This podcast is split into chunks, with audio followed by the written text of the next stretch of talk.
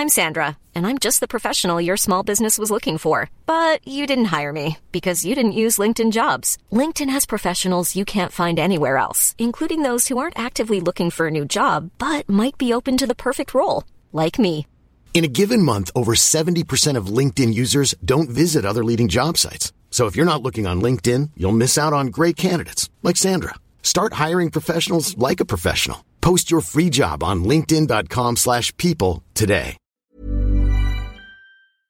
Hi, everyone, and welcome back to Alpha Chat, the business and economics podcast of the Financial Times. I'm Cardiff Garcia. Thank you.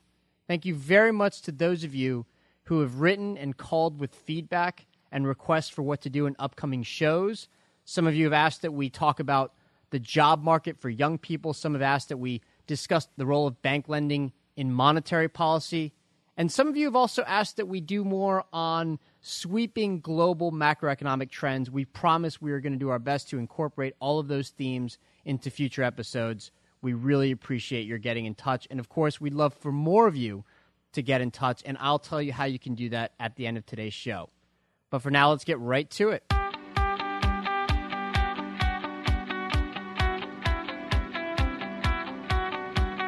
On today's show, three topics. First up, the Financial Times itself has been bought by Nikkei, the Japanese media company. We're going to be talking to Gillian Tett, the FT's U.S. managing editor, and Ben McLannahan, the FT's U.S. banking editor. Gillian and Ben both have spent long stretches of their careers in Japan as reporters, as correspondents for the FT.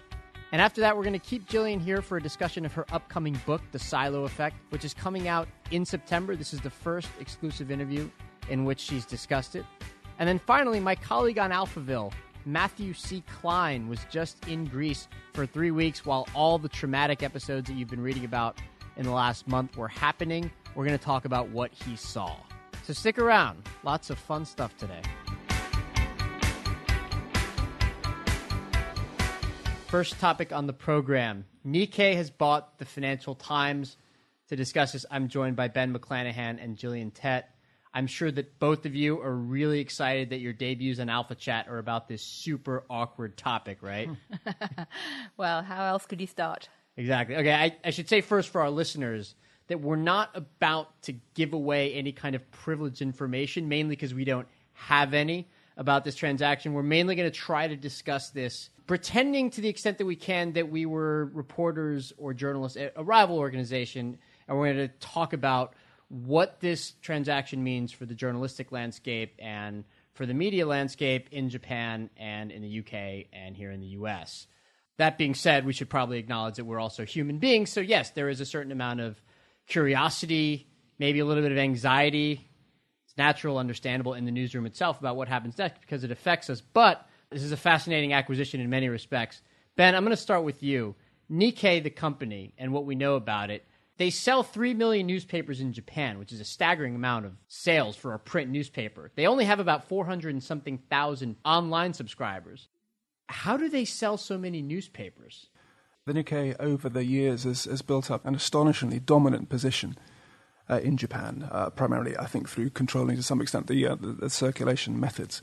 But they're also number one for a reason, uh, and that's because the, the, the, content is unlike anything you can get in any other paper. How's it different? They're so interwoven with the fabric of Japan Inc. Uh, they have hundreds of reporters who, whose job is to beat the competition, literally. That they have a sort of internal system uh, whereby there's a sort of medal system bronze, silver, and gold. Uh, and the more you can accumulate, uh, and you pick them up through, through scoops, essentially, through introducing new information to the market. And the more you can accumulate, the better that is for your career. So the, the entire machine is set up uh, to generate stories that other people don't have. Okay, so when you say Japan Inc., you mean Japanese corporations, right? No, they have they have a dedicated team of reporters for each Japanese corporate. Yeah, they get some, these, some this, of the bigger ones, like Toyota, has five or six people assigned to it. And that there are stories to some extent that executives at those companies, if they don't like the reporter that's been assigned to them, uh, that they can sometimes uh, encourage the Nikkei to, to replace them. So that's so that's what we know about their circulation. What do we know about the company itself in terms of what it does? Okay, it has the newspaper, but it has all kinds of other things too, right? Yeah, it has the daily newspaper, which is the primary product. It also has a, a collection of weekly magazines. Uh, and there's been lots of criticism uh, from, from, some of our rivals, and in fact, some people at the FT too, that uh, the Nikkei is a little bit timid in its coverage, but uh, if you want ferocious coverage, then the weekly magazines are the, are the, are the place to find it. It also has the index business, a bit like the uh, the FT used to, and all sorts of other sundry uh, businesses. But the weekend magazine also run by Nikkei, the company. It's just different from the newspaper. That's right. It Okay. also has about eight percent of Monocle. I mean, G- It's Gillian, worth, what do you? it's worth pointing out that this is an enormous group with many, many different outlets, many different publications, and frankly, on a size and scale that people in the American or European market are simply not familiar with. It also has television programs, it has a rating agency, but its sheer breadth of weekly publications and magazines is quite staggering. It has a rating agency, uh, like a bond rating agency. It has a rating agency, yes. Okay, but for financial securities. Yes. Okay, I actually did not know that. It also, by the way, has an English language publication that I think is fairly new, the Nikkei Asian Review. I don't know if that suggests anything about its ambitions for this acquisition, but what do you guys think? Where does the Financial Times fit into what Nikkei wants to do? Well, here's what we do and here's what we don't know. First of all, we don't know many of the details about how this will play out. Kita-san Okada-san, the president and CEO, wrote a very interesting letter to the FT staff last week, which was very well received, indicating that firstly, and perhaps most importantly, they respect our editorial independence, which is absolutely critical for us, and they respect our culture and very much applaud what we've been doing. So, what we know so far is that one, the Nikkei has money, which is something of a rare commodity in the media world That's these days. nice. Yes, exactly. Two, it has ambition, and it's been very clear about its desire to not merely go global, but go digital. And three, it has a lot of respect for us. And that's a fantastic starting point to be working together in the future. But to be a little bit more scrutinizing here, we know, for instance, and Ben, I'm going to turn to you on this one, that when the Olympus scandal broke, mm-hmm. the accounting scandal at the company Olympus, the Japanese company, that it was broken by the FT. And the criticism has been that Nikkei, the newspaper, didn't pursue it for a little while, that it waited for a time, right? Yeah, the uh, the story was was broken by uh, my former colleague John Soble, now at the New York Times. Uh, but I think the the main point to bear in mind here was that uh, Michael Woodford, when he was booted out of Olympus and felt sort of in danger for his life for a while, uh, he he went to the FT. He didn't go to the Nikkei.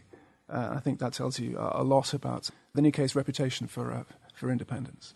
Okay. And I guess it seems like the tension then now, while we wait to find out what their plans for the FT are, is whether or not the FT is going to export its method of doing things, its aggressiveness, back to the Nikkei and back to its properties, or if it's going to go in the other direction, right? I mean, that's what a lot of people are worried about. It people who watch the media, people who want to know what their plans are. Well, we at the FT take enormous pride in the fact that we have independent judgment.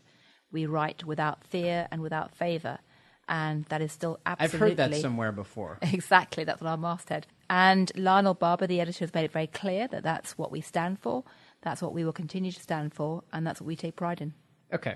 I want to talk about Japanese media for a little while. Ben, you mentioned that the way Nikkei does things is very much a part of the way Japan Inc. operates. I think mm-hmm. that's the phrase you used. I was struck by something that you wrote back when you were a correspondent in Japan about how these companies always they always give these scoops to the newspaper about and they include a lot of market moving information, right? How does that work? Well, your use of the word "give" there is is something I have to take issue with. Leak? Uh, it- it's, it's a mysterious process by which uh, companies' results are routinely appear in the pages of the Nikkei about two to three weeks before the actual results are disseminated through the official channel, which is the Tokyo Stock Exchange. And I think there's lots of back and forth. But I think the first thing to know, it's a reflection of the, the Nikkei's coverage of all these companies. The fact that these guys' lives, because they all own shares in Nikkei at the same time, their livelihoods depend on um, being first and, and accurate. But the, the response to, to my story, when, when I did point out that lots of investors were unhappy about this because it does uh, privilege readers of the Nikkei, it privileges readers uh, of, of Japanese, and uh, it does make the TSE look as though it doesn't care about the sort of equal access to price sensitive information. And the reaction was disappointing, to be honest. I had some traction with the TSE. They, in fact, they changed their rules for about two or three months, it seems. There were a couple of warnings issued to companies that did appear to be engaging in this process. But since then, uh, since November, in fact, there's not been a single warning issued to any companies. While the practice has continued. The I practice think. continues, yeah. Investors have got used to it. Gillian, doesn't this strike you as quite? I was going to use the word weird, but at the very least, we could say unique in terms of developed markets and how they operate. That this kind of information, that at least you know, here and in Europe and in the UK, we think, well, there's this principle involved that if it's price sensitive market moving information, that all investors should get access to it simultaneously, or to the extent possible, they should all get it at the same time. I used to run the bureau in Tokyo for the Financial Times, and in fact, the first book I wrote was actually about Japan and Japanese business culture. And as I made it very clear then, Japan has a distinctive vision of finance and money and capitalism that until now has been different from the way that capitalism viewed in America. No surprise there. I mean, Germany's view of vision of capitalism is different from America's too. What is clear at the moment is that certainly Japan is talking the talk of corporate reform. Abenomics is very much about presenting a new face to the world and trying to internationalize the economy to some degree. And what's also clear is that the Nikkei realizes that the FT and the Nikkei have different cultures um, and different ways of doing their business. So I go back to my original point, which is that you know we at the FT stand for reporting without fear and without favour, and that remains very much our mantra. And certainly Lionel Barber has indicated that he understands that the Nikkei supports that. Spoken like a good trooper. um, Spoken like someone who's dealing with the information we have so far. Sure, yeah, of course. Yeah, Gillian, you actually mentioned your first book a little earlier. That also included the story of an East West acquisition and the fallout, right?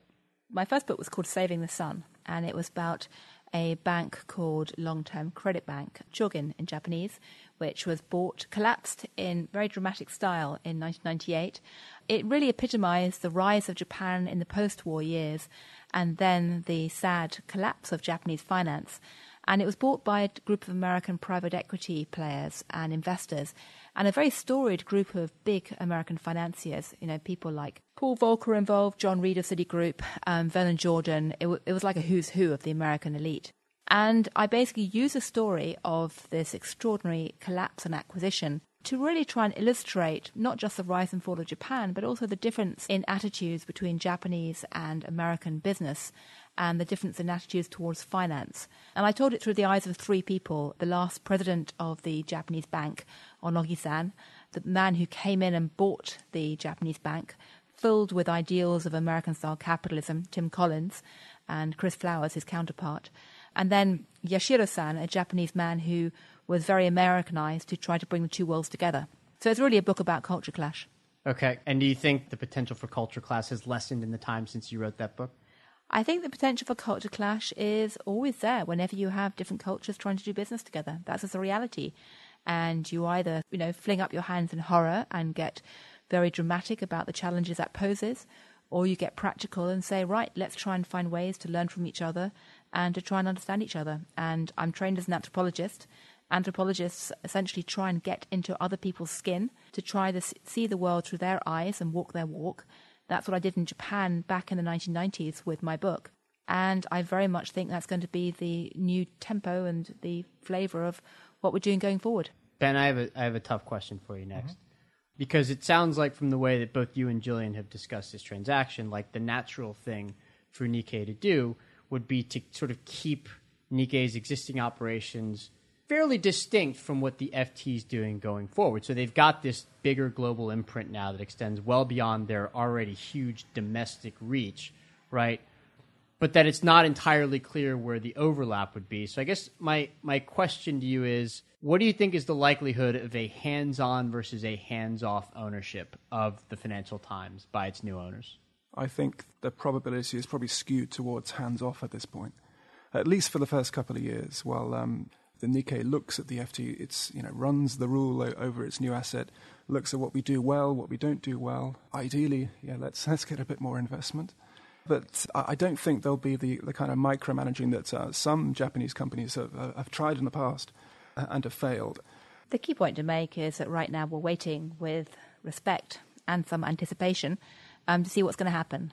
But what's clear is that there's actually a very fat history of Japanese Western deals out there that everybody can learn from and study and work out what works and what doesn't. And I very much hope that as the leaders of the Nikkei and the FT try to work out how to make this work, they learn from history and find the way to walk, you know, a path that's most effective for both groups. Um, and above all else, be open to listening to each other and respect that there are big cultural differences, but it's quite possible to try and, you know, walk yourself into someone else's shoes and understand what's both good and bad about your own culture.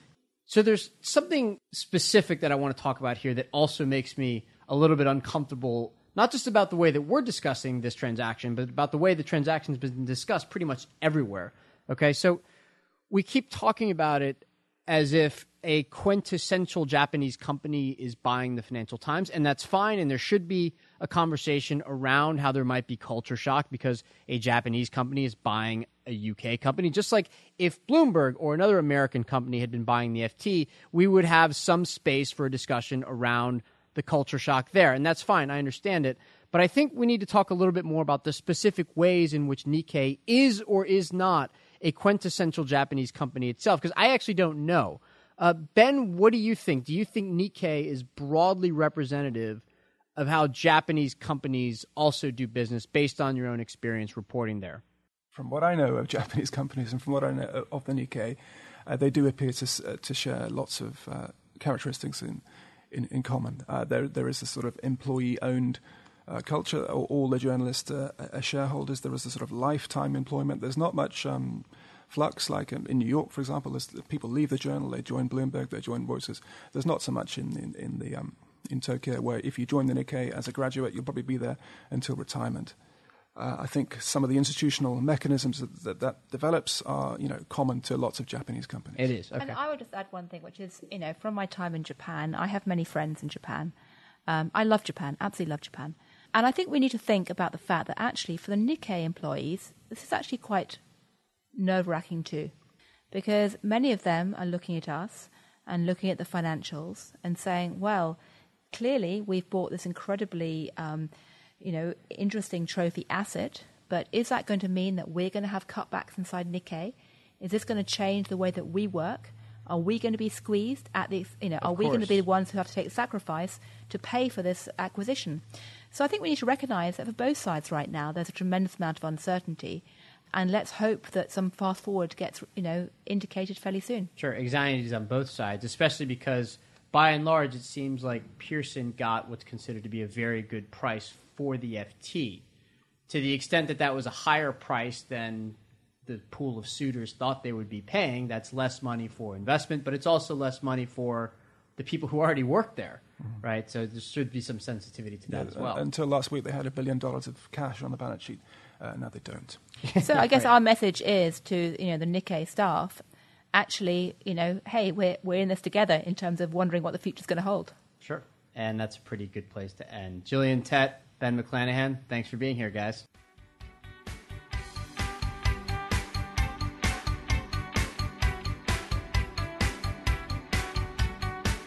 And next up on the show, Gillian has stuck around to discuss her upcoming book. Gillian, I believe this is the first of like 300 interviews you're going to have about this book, right? Well, the book doesn't come out until the end of August in the UK and beginning of September in the US. So exactly, we're getting a real preview of a preview here. Yes, by the end of this, hopefully, anybody that listens to this uh, lesson won't actually need to buy the book because they'll already know anything. no, please do rush off and pre-order on Amazon. they'll still buy it anyways out of appreciation for what's in it. Okay.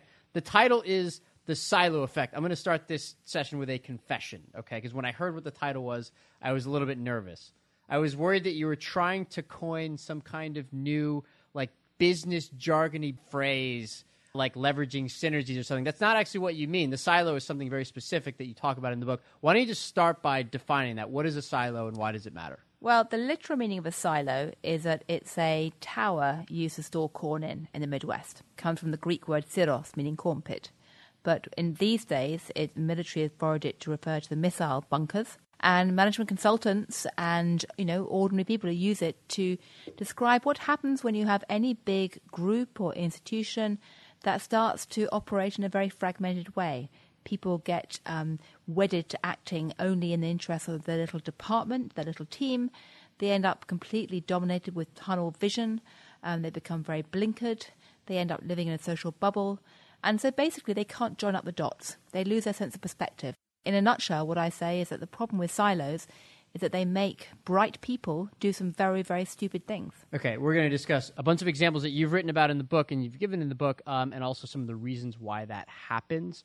But I want to first start by saying that in the book, you don't say that silos are always and everywhere a bad thing, that in some places they're necessary to be an organizing force. Absolutely. I'm not anti silo.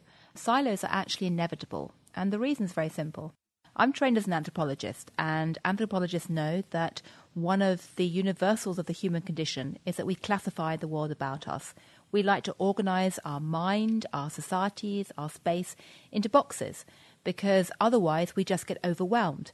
We live in a world with so much data and information, and where frankly the world's becoming more complex now with globalization and technological advances, that we have to find ways of sorting the world into boxes and to classify it simply to survive. And it's out of that process of classification that silos arise. Okay, so we spent uh, the first segment talking about Nikkei buying the Financial Times. You actually include another Japanese company in this book, Sony and how it was this very successful company until essentially it started well, siloing off all its employees. So tell us why that example is so powerful. Well, Sony's a fascinating example because actually it doesn't just illustrate a pattern seen in many Japanese companies, but a pattern found in many hierarchical bureaucracies and many large institutions anywhere in the world. And what typically happens in a tech company, say, is that it starts off small and freewheeling and very fluid and then it starts to grow bigger and bigger and bigger. And one or two departments or teams might enjoy a massive success early on.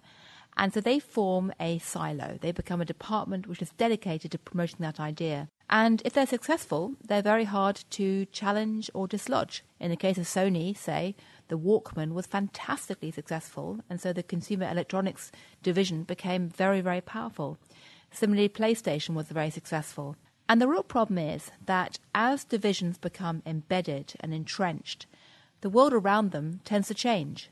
And so with Sony, what happened was that software and hardware and media converged very rapidly, really at the end of the 20th century and during this century, because the internet took off. But unfortunately, inside Sony, the different departments remained so rigid that it was very hard for Sony to actually chase that convergence story.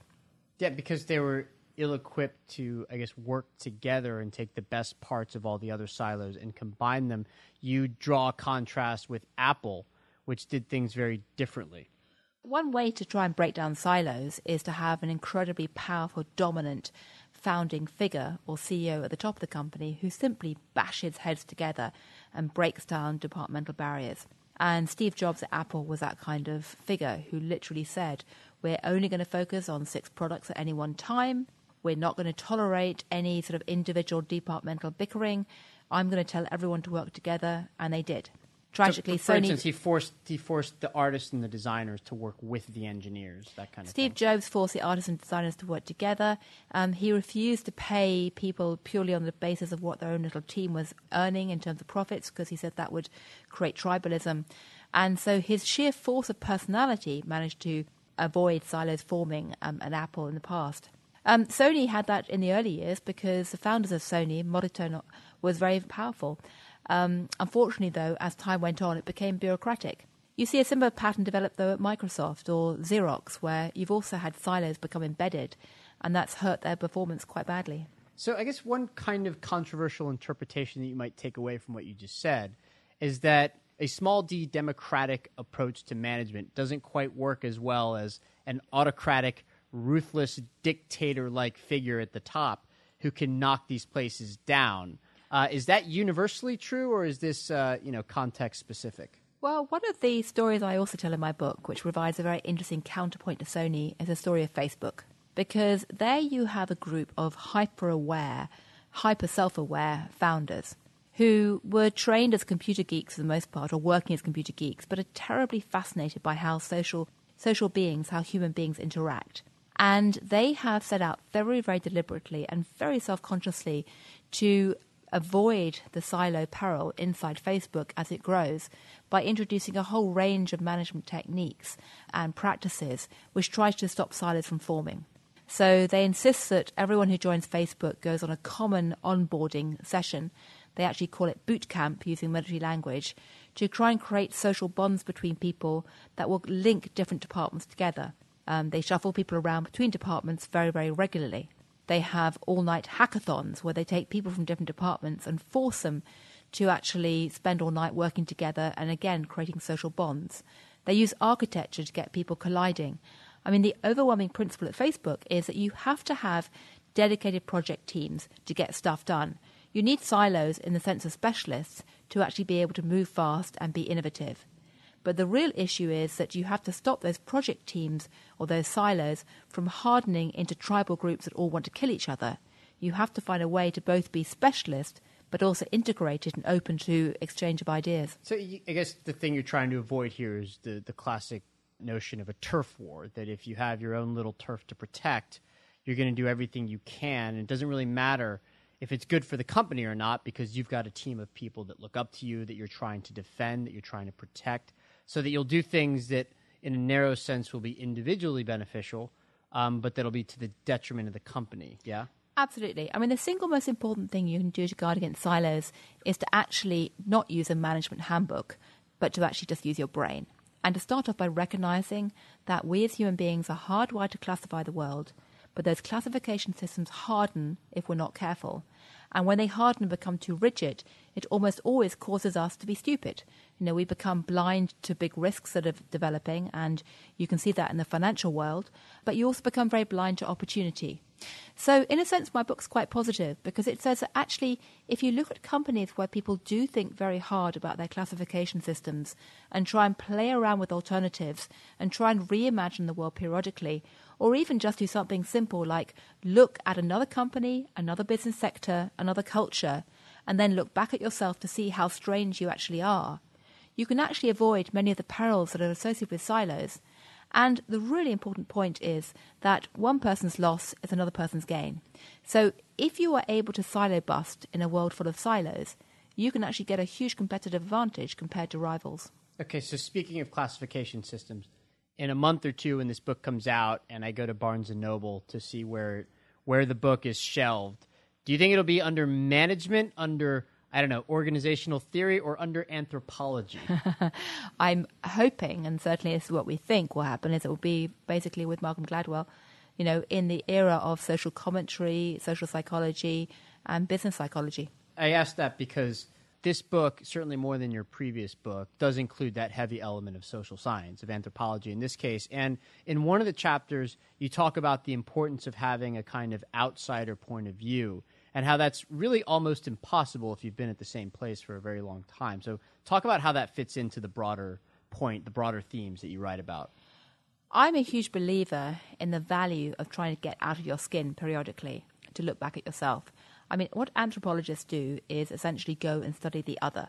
In the 19th century, the Victorians, they went off to Africa or the Amazon jungle and looked at tribes and felt very exotic. More recently, anthropologists go all over the world but the value of studying the other is really to then flip the lens and look back at yourself and see patterns and things which you might not have otherwise noticed. And so, whether you travel geographically, whether you travel mentally, whether you're willing to take risks in your career by jumping into a whole new type of career. One of the stories I tell in my book is about a former tech entrepreneur who worked at Open Table, who went off to join the Chicago police and ended up with some very interesting insights about how to improve policing as a result.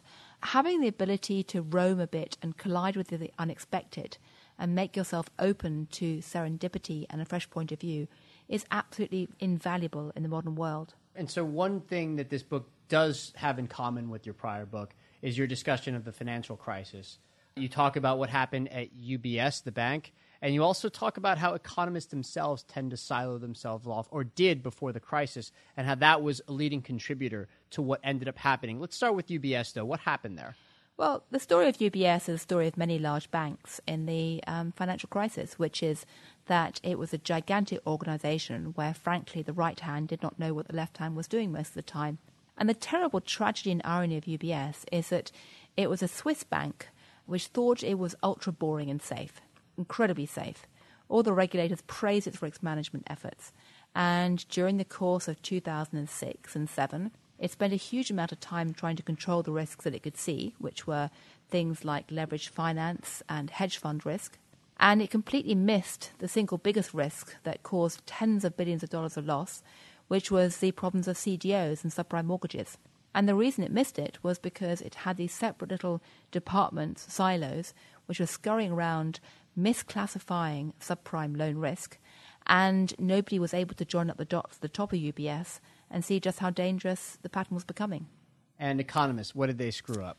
Oh, economists, well, I tell the story of the Fed and the Bank of England, and I happen to believe that one of the great reasons why the financial crisis erupted, why the credit bubble became so large, was because policymakers were either looking at the world through macroeconomic lens or through monetary policy, or they were looking at the world through the weeds of the financial system, and very rarely did they ever bring the two together. And so during the period of 2005, 6, 7, many policymakers thought that the global economy was actually performing very well because everything seemed calm, inflation was low. They failed to see the tremendous dangers that were developing in the credit markets because that was handled by an entirely different group of people. But you also write about how economists essentially stopped thinking about money, which is kind of a funny sounding thing to say. But actually, the way money works, and specifically the way that collateral functions as money and in the development of the shadow banking system, was something that so many of them missed as a potential vulnerability within the financial sector that it's kind of incredible in hindsight to see why they missed it or to see that they missed it. But it's sort of understandable to realize that they just missed this complete paradigm shift in the way that we should have been looking at the world. So, talk a little bit about that. Well, one of the most interesting tales that I tell in the book is about the Bank of England. And if you look at how the Bank of England's thinking about markets changed over the decades, there was a time when it really looked, very much looked at markets as part of the wider political economy. And there was great interest in how money functioned as a discrete item in its own right. But then came the rise of the free market um, thinking, ideologies. Then came this concept of efficient market hypothesis, CAPM, all that kind of thing. And money began to be seen merely as a transmission mechanism. It became like electricity. And people stopped looking at money as something in its own right and purely looked at it for its signaling device about what was happening in the real economy. And of course, they failed to spot that actually the nature of money can change in bubbles and in crises. And of course, during the 1990s and the early noughties, it changed quite significantly. Yeah. Okay. One last question then, because I want to get back to this issue of conflict between the necessity of breaking down barriers that separate silos and the fact that, in a very real sense, you need silos just to get anything done. I mean, if my entire job at the FT, for instance, were to be constantly talking to everybody else, I would never actually do any work of my own. And I think that's not just something that applies to individuals, it applies to teams. It probably, in some sense, applies to very large parts of certainly bigger organizations. How are how are companies and people supposed to manage that? Well, one way you can do this is to copy an approach taken by, of all places, a hospital out in Cleveland. And Cleveland Clinic used to be organized in the way that's very classic for medicine in the Western world, which is basically according to how doctors are trained. You divide the world up into the classification system created by the training of doctors, of producers in the past. And one of the surgeons there, in fact, the man who runs it now, Toby Cosgrove, said, Well, what happens if we turn this whole thing upside down and try and look at the world not through the eyes of doctors, producers, but consumers, i.e., patients? How do they classify the world? How do they divide the world up into buckets?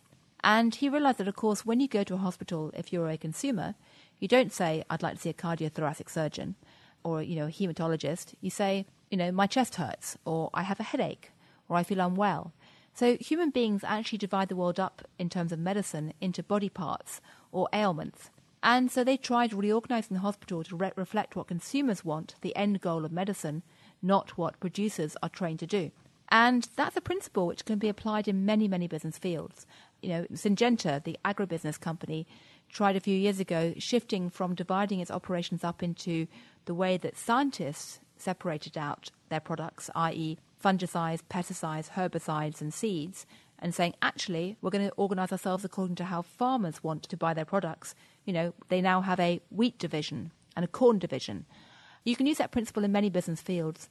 And the most important thing of all, though, is to recognize that we all classify the world all the time without ever thinking about it. We're all locked into these rigid cognitive maps, these rigid ways of actually creating mental filing cabinets and organizing people that we inherit from our surroundings almost without thinking about them, almost always without thinking about them. But we don't have to be rigid creatures of our own environment. We can actually master our silos if we want. And the most important thing is are we going to actually think about how we classify the world and change it if it doesn't suit us?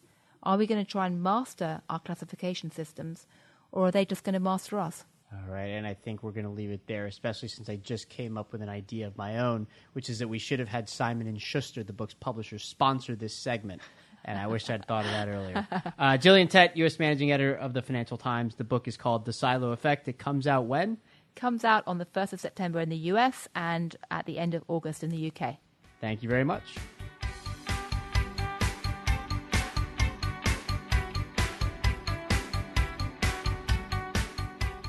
And last on the show, Matthew C. Klein, my colleague on FT Alphaville. Matt, your first appearance on Alpha Chat. First of all, welcome back. Thank okay, you. From Greece. Okay, we're obviously in our New York studios, but you were in Greece when all the turmoil was happening, right? I was. Uh, what's striking is that I didn't notice.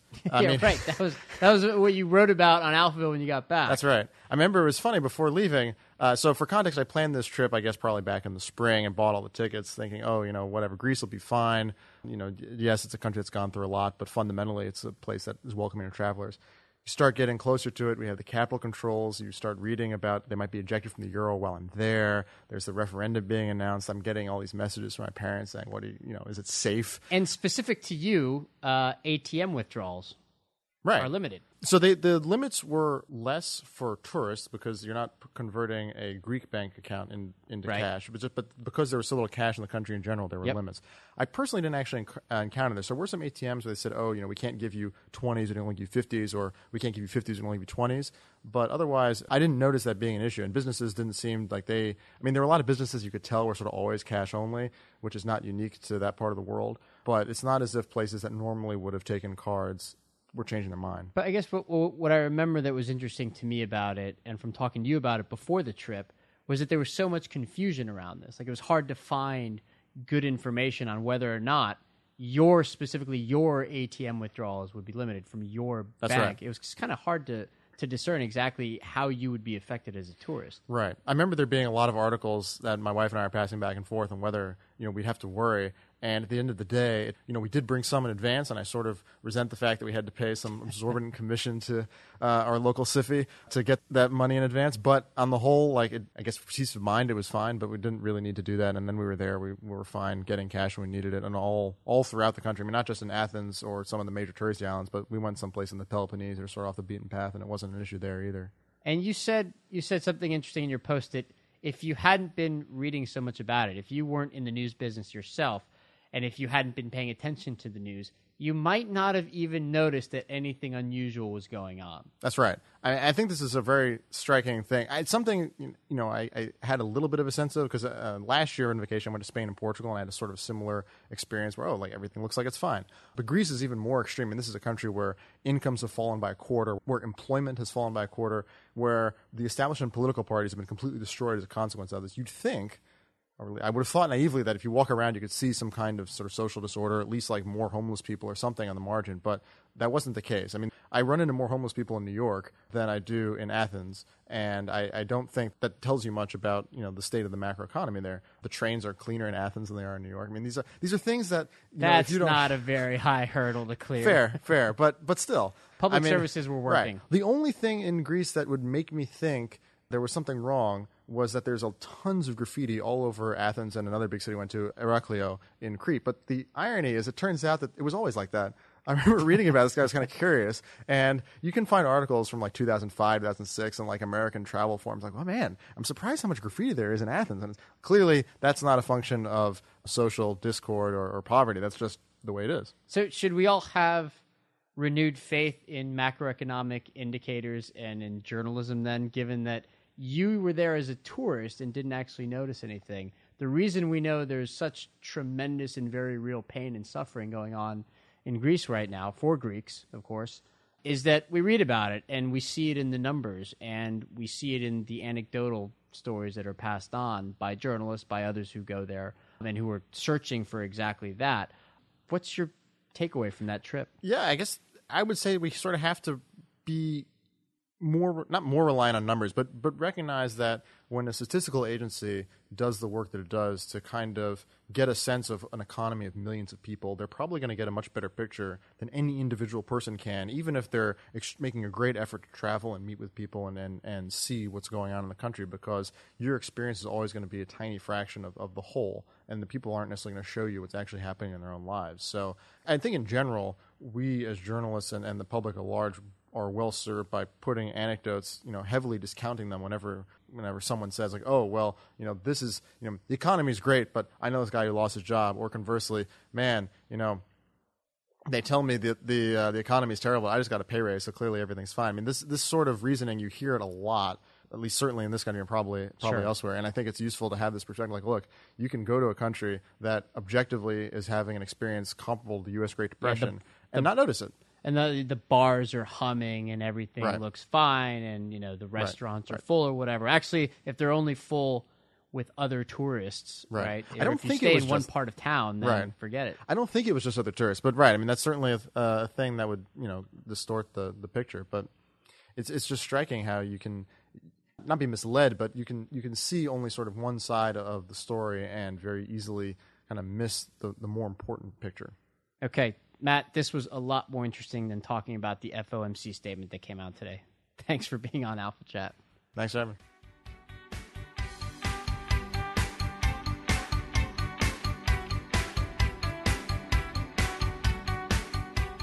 And in today's follow up segment, Amelia Mahasuk is here to yell at me or otherwise give us critical feedback on last week's episode, as she does every week. Amelia, good to Hey, see you again. Cardiff.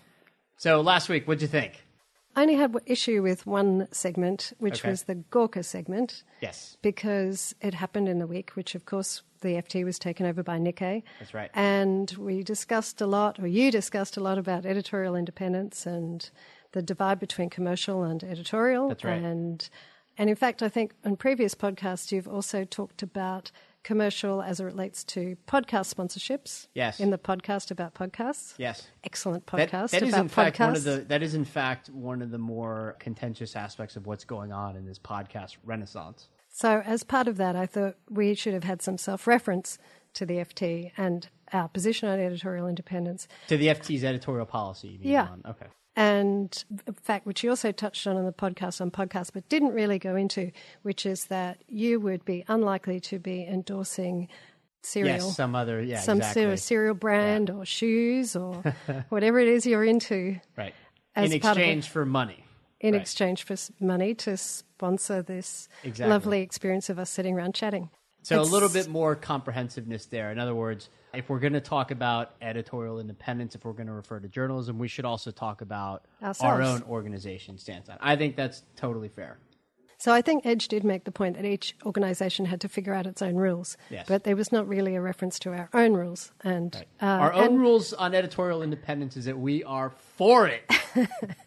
absolutely. And one of the tests for our new owners will be how they deal with that, because I think our old owners have never had a formal policy set down because we trusted them for the last however many decades. Okay. So a better job of, policy. of a better job of explicitly stating what it is that we do here when we're referencing other journalistic places. I think so. I think Okay. that would be the go. And the other thing, I I left wanting to know more about this segment of FIFA, the personalities of these guys who have taken all of this money, and The guys who got busted. yeah, the guys, guys who got busted. right. They're turning up in court now. We can see them. You know, we have experience of them. Be nice to know something more about them, what their presence is like, what what smooth talking, what connections they have that Right. have put them in this situation. This their seedy underbellies, so to speak. Well, they don't look seedy. They look A little bit seedy.